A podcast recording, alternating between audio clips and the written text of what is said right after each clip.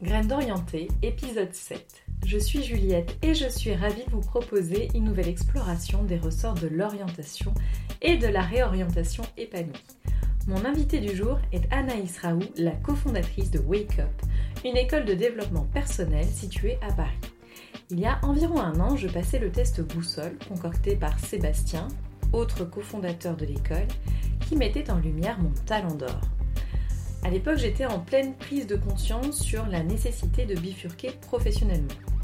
Et les résultats du test ont agi comme un révélateur supplémentaire. Je m'y reconnaissais pleinement, et pour autant, cela n'avait strictement rien à voir avec mon quotidien professionnel.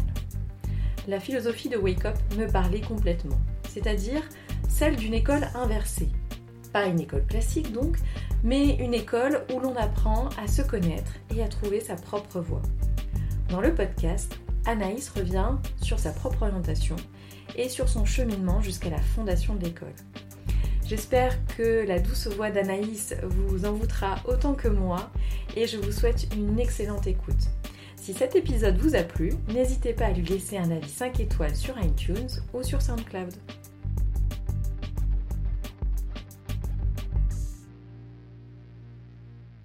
Bonjour Anaïs. Bonjour Juliette. Merci beaucoup d'avoir accepté ma proposition de parler euh, d'orientation et de réorientation, parce qu'on est chez Wake Up quand même, et de me recevoir dans vos locaux. Avec plaisir. Et alors du coup, je voudrais te demander de revenir quelques années en arrière pour savoir quel est le pire conseil d'orientation que l'on t'ait donné, ou si tu as la chance d'avoir le sentiment d'avoir été bien orienté, quel est le pire conseil d'orientation que l'on pourrait donner? Donc, euh, moi, je viens d'une euh, famille euh, donc du sud de la France. Euh, et j'ai une maman qui est infirmière et qui est très attachée à des valeurs de CDI, sécurité. Euh.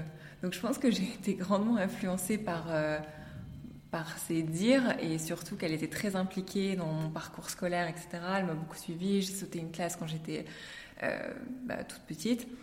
Et, et donc elle était très attachée à, à, ça. Et je pense qu'elle me disait tout le temps euh, Non, mais ça, ne va pas là-dedans, c'est bouché, euh, fais pas ci. Euh, donc, il y avait probablement des idées préconçues qu'elle, je pense, pouvait avoir, ou en tout cas entendre à la télé, ou, ou des, espèces de. probablement de. Oui, de jugement ou d'idées préconçues qu'on pouvait se faire d'un métier ou d'une filière. Et la filière traditionnelle, classique et qui plaisait beaucoup à mes parents, c'était euh, la prépa, l'école de commerce, ça t'ouvrira toutes les portes.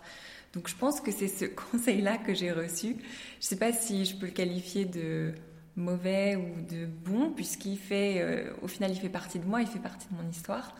Mais ce qui est certain, c'est que c'est que je, je donnerais aujourd'hui euh, pas ce conseil-là de dire euh, c'est bouché ou parce que j'en ai des a priori, d'éviter d'envoyer les, gens euh, vers telle ou telle filière. Au final, je pense que si on accepte, et je pense qu'on va en parler ensuite, mais si on, affirme qu'on reconnaît pleinement son talent, eh ben on peut exceller partout.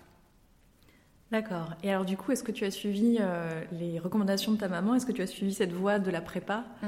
Absolument. Donc euh, j'ai complètement écouté ma maman euh, qui, euh, bah, du coup, me conseillait de faire prépa, école de commerce. Et vraiment, c'est vraiment ce que j'ai fait. Donc je suis partie à Montpellier, donc à une heure de chez moi. Je rentrais tous les week-ends.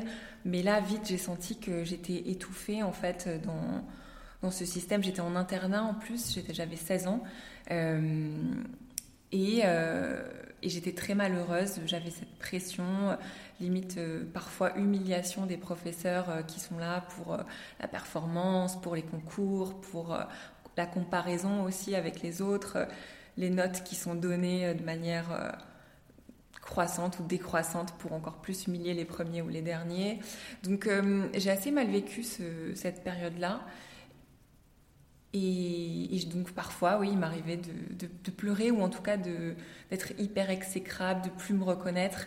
Et, donc euh, quand je rentrais euh, les week-ends, j'étais, même plus la même personne et j'aimais pas la personne que j'étais devenue. Et du coup, j'ai décidé d'arrêter au bout d'un an de prépa pour, euh, bah,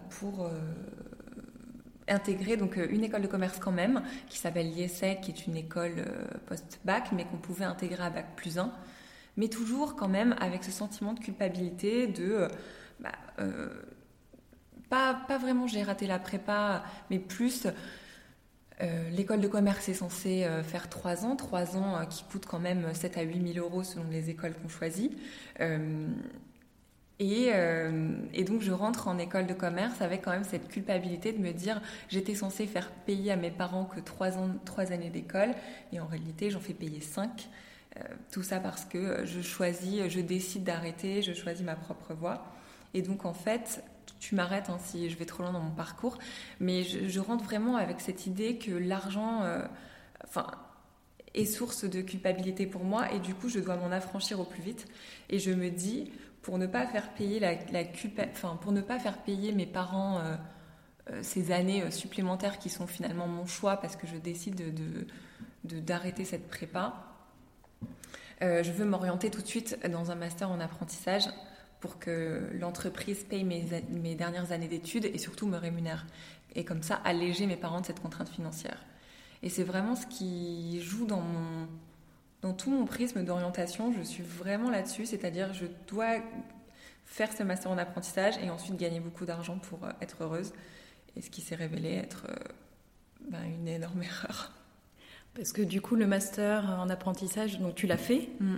Et ça t'a pas plu du tout? Donc j'ai fait ce master en apprentissage, j'ai fait de, euh, j'ai fait de l'audit financier, puisque le master était ouvert en finance, j'étais bonne en maths, je me disais, euh, voilà, euh, le monde est gouverné par la finance, j'ai envie d'avoir un impact, donc je pense que je peux faire ce master-là. Et au début, c'est sympa parce que c'est l'apprentissage, on découvre plein de choses, on a des nouveaux collègues, on a un rythme de, de c'était deux semaines, une semaine. Donc il y a un effet vraiment de découverte et puis on, euh, voilà, on a envie de, s'intégrer au groupe dans lequel on est, on a envie d'être consciencieuse. Enfin voilà. Et en fait, petit à, petit, euh, je commence à porter un, masque en fait d'une personne qui se veut du coup rigoureuse, qui se veut euh, analytique, puisque l'audit financier c'est d'analyser des chiffres. Et en réalité, euh, je m'éloigne de plus en plus de la personne que je suis réellement, qui est plutôt créative, intuitive, empathique. Et je mets pas du tout ces qualités-là en avant. Au contraire, j'essaie de, à tout prix, euh, être encore plus analytique, encore plus euh, gestionnaire, rigoureuse, etc. Et, et donc, je dis, ça a été une énorme erreur parce que donc, je rentre dans ce master en apprentissage, je suis quand même douée dans ce que je fais, je suis une tête bien faite, j'y vais euh, je suis bien reconnue par mes supérieurs, je me démène, je fais des horaires pas possibles et je décroche un CDI. J'ai fait mes études à Lille et en fait on me propose un CDI à Paris. Donc c'est parfait, euh, la grande vie, Paris, le super CDI, je suis bien payée. Euh. Alors là mes parents ils sont mais refaits. Ils se disent mais c'est bon, ma fille elle a réussi. Et j'arrive là-bas, je fais un an d'audit financier et en fait, euh, et en fait, c'est la catastrophe parce que euh, je réalise que ça ne me plaît pas. Et maintenant que ça ne me plaît pas, bah, qu'est-ce que je vais faire? Pour en, revenir à la suite euh, de ton parcours, donc tu, là, tu te retrouves un petit peu dans, une impasse. comment tu te sens à ce moment-là? Comment je me sens bah, Je me sens, je suis au plus bas en fait. Je suis parce que je vais, je me lève le matin, j'enfile Ok, mes super vêtements achetés avec ma jolie paye, mes, mes derbies vernis. Je vais euh, en audit rue de Courcelles dans le 17e, donc c'est super. Euh, et en fait, je passe la journée, elle est très longue, elle est intense. Je ramène du travail chez moi le soir, je finis jusqu'à 2-3 heures du matin. C'est la course à celui qui va travailler le plus, qui va faire le plus d'horaires et qui va euh, montrer à son boss, à son équipe qu'il est le plus déterminé ou le plus euh, bosseur, quoi, disons. Et, euh, et, je rentre chez moi et je m'effondre parce que j'ai porté euh, ce masque toute la journée, j'ai fait la personne souriante, je me suis démenée au boulot et puis je sais au fond de moi que ça me plaît pas. Et donc quand je rentre, bah, je suis complètement déprimée parce que je, ouais, je rentre, je pleure, je me dis mais je suis nulle, quelle valeur ajoutée je peux apporter à un projet, qu'est-ce que je peux faire de... Je sais rien faire de mes dix doigts, tout ce que je sais faire c'est de la comptabilité. Donc, je vais faire quoi? Contrôleuse de gestion, directrice financière, mais ça ne m'intéresse même pas. Donc, je ne sais pas. Je suis perdue. Et alors, quel est l'élément qui a fait que tu as retrouvé euh, du sens ou en tout cas que tu as décidé de changer? Je commence à postuler à droite à gauche euh, dans des postes analogues, donc euh, dans le contrôle de gestion, mais ça marche pas. Et puis même moi, je le sais au fond de moi, ça ne m'intéresse pas. Puis je me dis non, en fait, il faut que, il faut que je sache qu'est-ce qu'il y a d'autre à l'extérieur de ce métier, qu'est-ce que je peux faire d'autre. Et je vais pas rester euh, comme ça toute ma vie. En plus, j'ai vraiment l'impression d'être dans un panier de crabes où on pense à la paye suivante, au, grade suivant. Et je me dis, il faut que je, il faut que je sache. Donc, euh, je mets un peu ma ma casquette d'exploratrice et je pars à la rencontre d'une centaine de personnes du milieu de la finance et d'entrepreneurs qui œuvrent dans ce monde-là. Et comme ça, j'y vais vraiment à tâtons euh, et je demande. Donc les gens sont très sympas quand on demande. Est-ce que je peux, voilà, je m'intéresse à ce métier d'analyste financier. Est-ce que je peux venir passer euh, une heure avec vous? Et donc je me retrouve comme ça dans des réunions, dans des, je pose des demi-journées pour faire ça, pour faire mon exploration. Et hum, et j'élimine en fait euh, au fur et à mesure sur ma liste. Non, en fait, ça, ça me plaît pas, ça, ça me plaît pas non plus.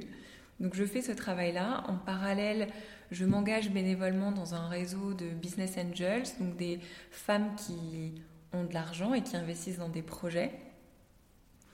Et là, je, me dis, elles m'inspirent énormément en fait. Je les rencontre, donc je fais des pieds et des mains pour euh, être bénévole dans cet assaut en me disant bah, c'est aussi la chaîne de financement d'une entreprise. Donc euh, c'est aussi euh, cet argent qui permet à des startups de démarrer et de, et de se lancer. Donc je veux comprendre comment ça marche, comment, quels sont les rouages derrière tout ça. Donc vraiment ma curiosité qui prend le dessus. Et je me plais euh, dans tout ça. Je fais une année de bénévolat avec elle. Il faut absolument que l'innovation fasse partie de mon quotidien. Et donc en juin 2015, je démissionne contre, contre l'avis de mes parents, contre l'avis de tout mon entourage. Et donc, euh, j'ai, euh, je n'ai plus que trois mois pour trouver un travail dans lequel j'ai du sens, dans lequel j'ai de l'impact. Je veux quand même conserver euh, ce milieu de la finance. Ça m'intéresse toujours, mais je ne sais juste pas quoi. J'ai trois mois pour trouver un boulot dans lequel je vais m'épanouir, dans lequel je vais avoir du sens. Et surtout, à la fin de ces trois mois, je pourrai plus payer mon loyer. Je vais probablement devoir retourner chez mes parents. Enfin, je peux imaginer des scénarios catastrophes comme ça longtemps dans ma tête. Et je me dis non, ça peut pas se passer comme ça, il faut que je trouve. Et je me fais d'ailleurs aussi accompagner. On en parlait tout à l'heure en off avant le podcast, mais moi je vais voir une coach euh, et donc euh, qui me fait prendre conscience de beaucoup de mes forces, de beaucoup de mes talents et je commence en fait ce cheminement euh, intérieur. Et je trouve, je trouve un, métier. Je suis nommée déléguée générale d'une association d'entrepreneurs dans la finance qui innove pour faire bouger les lignes. Et donc, mon rôle, c'est à 23 ans d'être DG de cet assaut. De la... Je démarre juste avec un communiqué de presse validé par euh, Axel Lemaire et Michel Sapin à l'époque. Et mon rôle, c'est de défendre leurs intérêts à Bercy, à la Commission européenne, au Parlement européen. Et là, c'est juste l'extase. Je révèle vraiment la personne créative, euh, la personne capable de fédérer une communauté d'entrepreneurs, de curieuse que je suis. Et hum, et aussi, je suis aussi entourée de personnes qui m'inspirent, ces entrepreneurs-là qui n'ont pas froid aux yeux, qui prennent des risques. Et je me dis, ouais, en fait, euh, c'est possible. Enfin, il y a beaucoup, beaucoup de portes qui s'ouvrent à moi à ce moment-là. Donc, du coup, là, tu as 23 ans quand mm. tu commences. Euh, tu vas y rester deux ans, c'est ça? Oui, j'y reste deux ans. Et alors, du coup, là, on est dans les locaux de Wake Up comment a germé l'idée euh, Wake Up, euh, qui est cette belle école donc consacrée euh, à la fois donc au développement personnel et puis aussi à trouver sa voie professionnelle? Mm. Sur mon chemin, en fait, je croise des personnes qui sont dans l'industrie de la finance traditionnelle et qui me demandent mais comment est-ce que tu as fait pour faire ce saut-là, déjà si jeune, et surtout comment est-ce que tu as fait pour passer d'une industrie traditionnelle qui est l'audit financier à quelque chose d'hyper innovant? On est vraiment au début de la fintech et je me dis, ben, en fait, je peux les aider à faire ce que j'ai réussi à faire. Et c'est comme ça que l'idée de Wake Up euh, germe en me disant, on va aider d'autres personnes à changer de vie, à changer de voie. Et être coincé dans un job qui ne nous plaît pas, ce n'est pas une fatalité. Je commence à parler de l'idée euh, ben, des personnes autour de moi. Et donc, euh, avec Lars, le directeur artistique avec qui je travaille dans l'association, qui est un autodidacte, un entrepreneur, qui a construit son parcours euh, de vie en apprenant tout seul, donc il est hyper emballé par l'idée. Et Sébastien, qui est mon autre associé, qui lui a travaillé avec un chercheur indépendant en neurosciences, se forme à toute la psychologie, lit tous les ouvrages de Jung. donc Carl Gustav Jung, ce médecin psychiatre qui est le disciple de Freud. On réalise vite que bah, qui dit changement de carrière, qui dit changement de vie, dit compréhension, connaissance de soi. Euh, et en fait, euh, moi j'ai fait ce parcours-là, j'ai fait ce chemin-là de me poser des questions. Et en réalité, euh, tout le monde ne fait pas ce travail-là introspectif. En général, on saute un peu d'un job à l'autre, comme on saute d'un copain ou d'une copine à l'autre, et on sans trop se poser de questions. mais on, finalement, je réalise que oui, il y a très peu de gens qui font cette démarche introspective de mieux se connaître, de comprendre qu'est-ce que j'ai vraiment envie de faire, qu'est-ce que qu'est-ce que je peux vraiment faire et comment exploiter mon talent. Et je me dis, en fait, on va infuser du développement personnel dans ces formations euh, pour aider les personnes à changer de carrière. Et c'est comme ça que naît l'idée de Wake Up. Et on est là où on en est aujourd'hui. D'accord. Ça fait combien de temps que l'aventure a commencé? Donc, on a créé l'école il y a deux ans. Ok. On a démarré euh, par un programme donc voilà, pour aider les personnes qui étaient issues du milieu de la finance traditionnelle à faire un saut dans une industrie beaucoup plus innovante et participer à la création de la finance de demain, donc plus juste, plus transparente, plus durable. Et ensuite, on a ouvert petit à petit, donc, euh, euh, ça c'est un peu la genèse historique de l'école. Nous, on a ouvert petit à petit d'autres programmes généralistes. On a conçu notre propre test de personnalité qui s'appelle Boussole. On a conçu voilà, notre programme Ikigai qu'on a lancé en juin dernier, qui est euh, bah, trouver cette Ikigai, donc ce qui nous fait vraiment vibrer, ce qui nous fait lever le matin, et un cours audio euh, euh, bah, voilà, que tu connais, et pour toutes les personnes qui ne peuvent pas vivre l'expérience à Paris et qui ne peuvent pas aujourd'hui être voilà, dans, faire partie de notre communauté de d'élèves ici physiquement à Paris. Et d'ailleurs, on, on, considère même qu'on a un peu l'école inversée. Donc l'école traditionnelle, c'est je passe 15-20 euh, ans sur les bancs de l'école et ensuite je me demande qu'est-ce que je vais faire, euh, quelles sont mes valeurs, qui suis-je? Et, et, ensuite, on s'oriente dans un, dans un, métier. Et en fait, on fait l'inverse. Donc, on part déjà de soi, sa personnalité, sa psychologie, mieux se connaître. Et une fois qu'on a identifié ça, et qu'on, et qu'en tout cas, on en a pris conscience, on a commencé ce cheminement de soi et qu'on on a affirmé ses talents, on peut ensuite euh, eh ben, s'orienter vers euh, euh, des industries et en l'occurrence mettre ses talents au service de la planète et de l'humanité, à savoir nous on forme derrière aux industries donc euh, de la finance de demain, l'agriculture de demain, l'énergie de demain. Et c'est vraiment comme ça qu'on a imaginé l'école. On est autre chose que bah, pour, pour l'école traditionnelle, c'est une note, mais dans l'entreprise, c'est le CV. Et, et, voilà, et on repart vraiment de la base, de la personnalité de chacun et de ce qui fait qu'on est unique. Quel est le profil de personnes qui euh, passent la porte de Wake Up? Des hommes, des femmes, euh, des personnes qui, euh, en général, quand même, ont un minimum d'années d'expérience et qui se sont heurtées au milieu de l'entreprise et qui se disent en fait, je sens que j'exploite pas mon potentiel, j'exploite pas mes talents, c'est pas là où je suis bon. Et, et en fait, j'ai besoin de prendre du temps pour moi, faire un peu un bilan de de, qui je suis et euh, pour derrière mieux, mieux rebondir. Et ces personnes, elles arrivent acquises à l'idée que la composante développement personnel, elle est importante ou elles sont plutôt dans la posture que tu décrivais tout à l'heure de il faut tout de suite passer au job suivant parce qu'il y a mille raisons qui sont d'ailleurs euh, bien souvent très justifiées de, pression financière, euh, de pression de l'entourage. Comment est-ce que, dans quel état d'esprit elles arrivent? Oui, c'est très juste. Je pense qu'elles arrivent effectivement dans un état d'esprit assez stressés. Donc, euh, je sais pas, par exemple, il y en a qui viennent juste de euh, sortir d'une rupture conventionnelle, enfin, viennent juste de signer une rupture conventionnelle, d'autres qui ils pensent très fortement et ils en peuvent plus, donc euh, vite, vite, vite, il faut changer. Mais en fait, le programme, c'est d'ailleurs un des un, retour très commun qu'on a, leur donne beaucoup plus de sérénité. Et en fait, de se dire, ce cheminement, je, je, sais maintenant quels sont mes talents, je les affirme, ça va prendre du temps, mais je vais construire mon, mon expérience là-dessus et je vais euh, du coup créer la vie que je mérite euh, d'avoir. Ça va prendre un peu de temps, oui, mais je vais y arriver. Et c'est vraiment ça en fait euh, sur quoi on travaille. D'ailleurs, dans ce programme Ikigai qu'on a, puisque c'est notre programme phare ici, c'est d'être hyper exigeant sur les critères qui vont être essentiels à son épanouissement. et de pas en déroger en fait, de pas faire de compromis et de vraiment garder cette ligne directrice parce que même si on ne sait pas comment est-ce qu'on va y aller, on sait où on va et ça c'est important. Quand j'ai été moi-même euh, à, la jonction euh, de, me dire bon voilà il faut il faut changer et euh, penser ma réorientation, il y avait un petit sentiment de culpabilité en me disant je m'ouvre les portes du développement personnel. C'est hyper intéressant. Pour moi, c'est une découverte d'une autre dimension finalement. Et en même temps, on se dit, oh là là, est-ce que je deviens pas trop nombriliste? Est-ce que c'est pas trop de surdéveloppement? On a écrit un article effectivement sur le surdéveloppement personnel. Oui, il y a cette tendance à l'introspection. Euh, ça ne veut pas dire qu'on est forcément narcissique.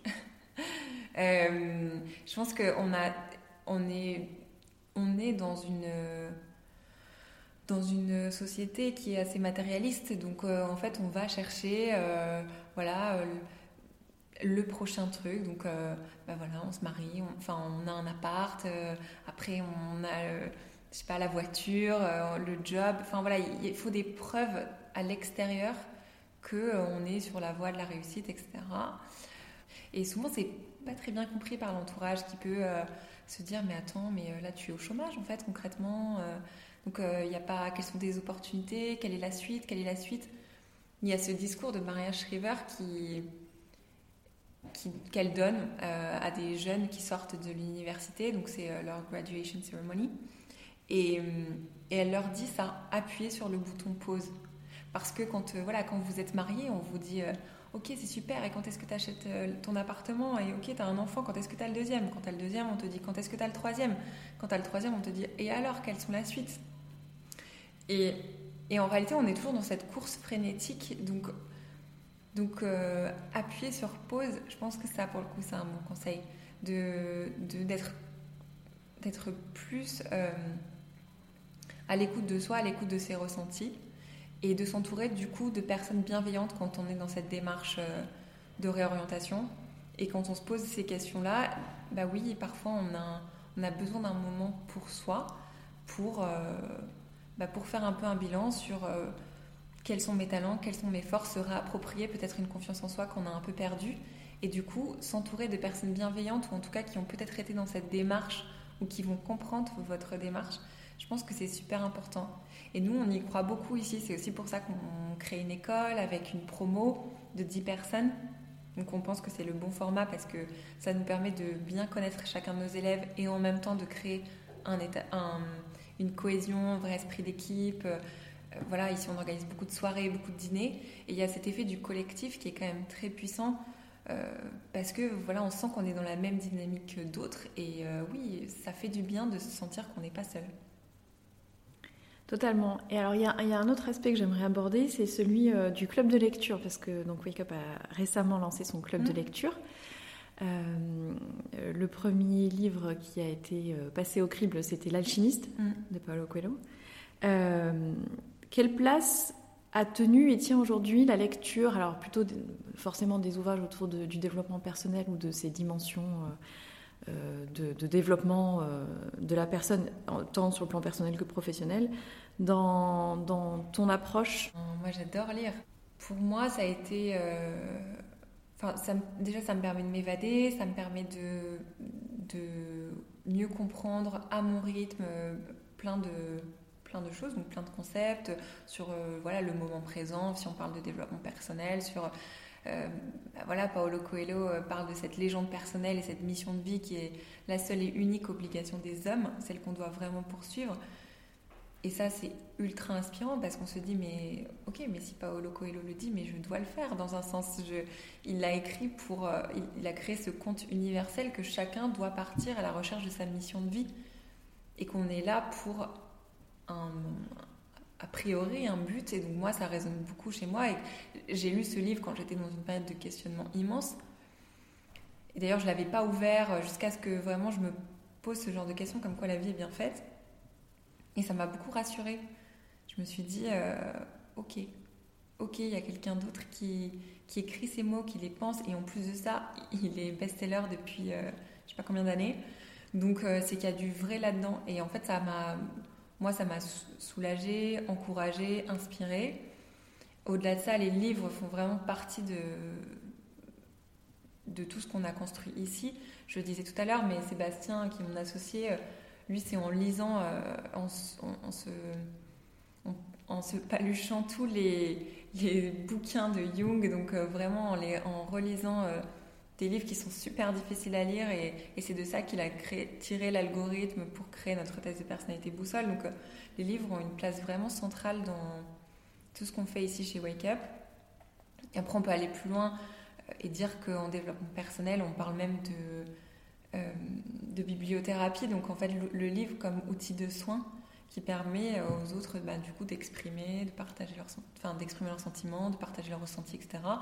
Nous, on ne va pas jusque-là. Mais en tout cas, euh, oui, c'est hyper important. Donc, je pense que c'est une brique du développement personnel de chacun. et je pense que c'est un peu le premier réflexe qu'on a. Euh, on écoute des podcasts et euh, on lit des livres quand on, commence un peu cette introspection. C'est un peu le niveau 1. Et ensuite, euh, et ensuite, il faut expérimenter, peut-être se faire accompagner, tester des choses. Je pense que ça, c'est la, la, deuxième phase, quand on est prêt, qu'on passe à l'action. Mais je pense qu'il y a ce temps pour soi qu'on peut s'accorder, ne serait-ce qu'en lisant et qu'en écoutant un podcast, par exemple. Je suis totalement d'accord. Euh, je voulais revenir au test euh, boussole. Donc, tu disais, euh, c'est Sébastien qui était à l'œuvre, mm. notamment en s'appuyant sur les travaux de Jung. Mm. Est-ce que tu peux nous décrire un petit peu comment fonctionne le test et ce qu'on peut en attendre quand on le passe Mes proches en ont déjà entendu largement parler. Je les ai tous encouragés à le passer parce qu'en tout cas, pour moi, le résultat a été assez, assez parlant. Et pourtant, c'est vrai que je suis d'habitude assez réservé sur les tests, parce que surtout chez les jeunes, je trouve que ça peut être le risque d'un résultat un peu plaqué. Et on se dit, mm. bon, c'est le produit fini. Non, c'est pas le produit fini, c'est mm. une première étape. Il faut construire par-dessus. Mais en tout cas, euh, le test boussole m'avait euh, beaucoup interpellé euh, dans ses résultats. Oui, absolument. Et bien, on est reparti donc de la base des travaux de Carl Jung. il a écrit en 1921 un livre, un ouvrage qui s'appelle Les types psychologiques dont sont issus beaucoup de tests de personnalité aujourd'hui. Donc, plus connus peuvent être le MBTI ou, plein d'autres tests de personnalité mondiaux qui sont donc issus de cette base-là.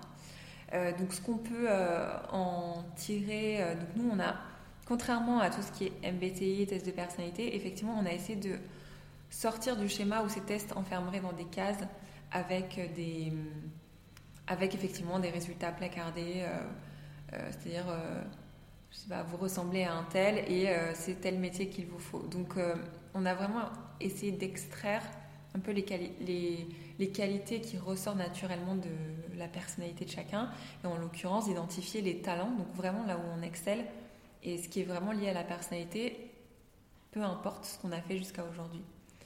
Et d'arriver à voilà, le valoriser en entreprise, déjà ne serait-ce que essayer de prendre conscience de ça et comprendre que bah, oui, en réalité c'est une force et non, ce n'est pas, euh, je sais pas, évident pour tout le monde euh, d'être euh, analytique ou de voir d'être empathique. Voilà, c'est pas une évidence pour tous c'est vraiment quelque chose à cultiver. Ça, c'est la, première chose qu'on essaye de faire avec Boussole, donc qui est totalement gratuit, effectivement, comme tu dis, et qui, qui, surtout se passe en ligne. Et, et donc c'est vraiment ce qu'on peut, euh, ce peut en tirer. Voilà, ces trois talents euh, euh, pour lesquels les trois talents qu'on doit cultiver et qui peuvent être appliqués en entreprise si on en prend conscience. Est-ce qu'on peut vraiment trouver le job idéal pour nous qui corresponde à, nos talents? Est-ce que c'est possible? Bah Oui, moi j'y crois. Après, ça ne veut pas dire que on fera le même job toute sa vie. Les carrières linéaires, effectivement, je pense que je suis assez d'accord sur euh, toutes ces grandes tendances du monde du travail qui disent que voilà, les carrières linéaires, c'est fini. Donc, euh, donc, trouver un métier qui soit adapté à sa personnalité et qui colle parfaitement avec qui l'on est, oui. Après, il est possible d'en exercer plusieurs tout au long de sa vie. Donc, euh, donc c'est normal si on a aussi, on peut se décomplexer de se dire euh, j'ai pas une passion, une grande passion, ou j'ai pas un grand métier, j'ai jamais rêvé de devenir, euh, je sais pas moi, le pâtissier euh, ultra fancy de je sais quel hôtel-restaurant, mais en tout cas, oui, on peut y arriver. Donc c'est, mais pour ça, il faut bien se connaître, c'est-à-dire il faut savoir Est-ce qu'on, voilà, quels sont ses talents Nous, on parle de, de l'ikigai, donc c'est la conjonction de ce que l'on aime faire, ses talents, ce dont le monde a besoin et ce pourquoi on peut être payé. Mm. Et donc, donc nous, c'est ce sur quoi on travaille et c'est d'arriver à façonner un métier en fonction de sa personnalité et de passer 80% de son temps effectif au travail à être sur son talent. Et les 20% autres, oui, ça peut être des choses euh, sur lesquelles on se sent pas à l'aise ou ça demande un effort supplémentaire, mais en tout cas, d'être hyper attentif à ce que euh, son job au quotidien, ce soit vraiment là où on excelle. Et voilà, donc c'est tout un, chemin, mais, mais oui, on peut y arriver. Euh, avec le recul, bon, l'école finalement est assez jeune, mais qu'est-ce qui te rend le plus fier aujourd'hui euh, après ce, début d'aventure quand même assez chouette euh, avec Wake Up? Eh bien, écoute, c'est en, regardant Le Seigneur des Anneaux il n'y a pas très longtemps que je me suis dit, en fait, qu'est-ce qui est vraiment important? Parce que en tant qu'entrepreneur, on peut être vraiment pris aussi dans un dans un cercle où on, crée en permanence, donc euh, on, a toujours des projets en tête. Euh, je, suis, voilà, je te, l'ai dit tout à l'heure, je suis plutôt créative, donc euh, je suis toujours en train de penser à demain, demain. Et la réalité, c'est qu'est-ce qui compte le plus aujourd'hui pour moi? C'est vraiment d'avoir aidé ces personnes-là, enfin les personnes qu'on a accompagnées, donc on a accompagné plus de 200 personnes aujourd'hui, à changer de vie et surtout à transformer, ou en tout cas vraiment à transformer les consciences. C'est-à-dire euh, prendre, enfin, avoir réussi à aider ces personnes à prendre conscience de leurs talents, les affirmer et petit à petit les mettre sur euh, bah voilà, le, ce chemin de l'ikigai qu'on appelle. Et, hum, d'ailleurs, on n'a jamais défini, euh, enfin, je l'ai défini tout à l'heure, si c'était l'ikigai, mais, mais l'idée, c'est, voilà, je suis vraiment fière de ça, d'avoir réussi à, aider euh, à mon échelle euh, près de 200 personnes aujourd'hui dans l'école. Et ça, c'est vraiment quelque chose qui me fait lever tous les matins. On peut comprendre que ce soit une source de grande, grande fierté. J'aimerais conclure euh, avec une question qui, pour moi, du coup, va retentir encore plus avec ce que fait Wake Up. quand on est jeune et qu'on parle d'orientation, qu'on nous parle d'orientation, qu'on commence à penser à son orientation, le talent, c'est vraiment la dernière chose à laquelle on pense, euh, parce que généralement, c'est un peu en mode pompier. À la dernière minute, il faut trouver une orientation. Oh là là, mais pourquoi je suis fait? Pourquoi je suis bon? Quel serait ton conseil à des jeunes qui euh, sont euh, justement sur cette voie de l'orientation? Et, est-ce que aussi on peut leur dire vous avez, vous avez un talent? Est-ce que, Comment est-ce qu'on peut prendre conscience jeune de son talent? C'est une bonne question. Moi, j'aurais tendance à te dire d'essayer de te rappeler de ton rêve d'enfant. Qu'est-ce que tu voulais faire quand tu avais 7 ans? Et euh, en général, on voit que c'est pas très éloigné de ce à quoi on aspire quand on vraiment quand on se pose des questions et quand on, creuse.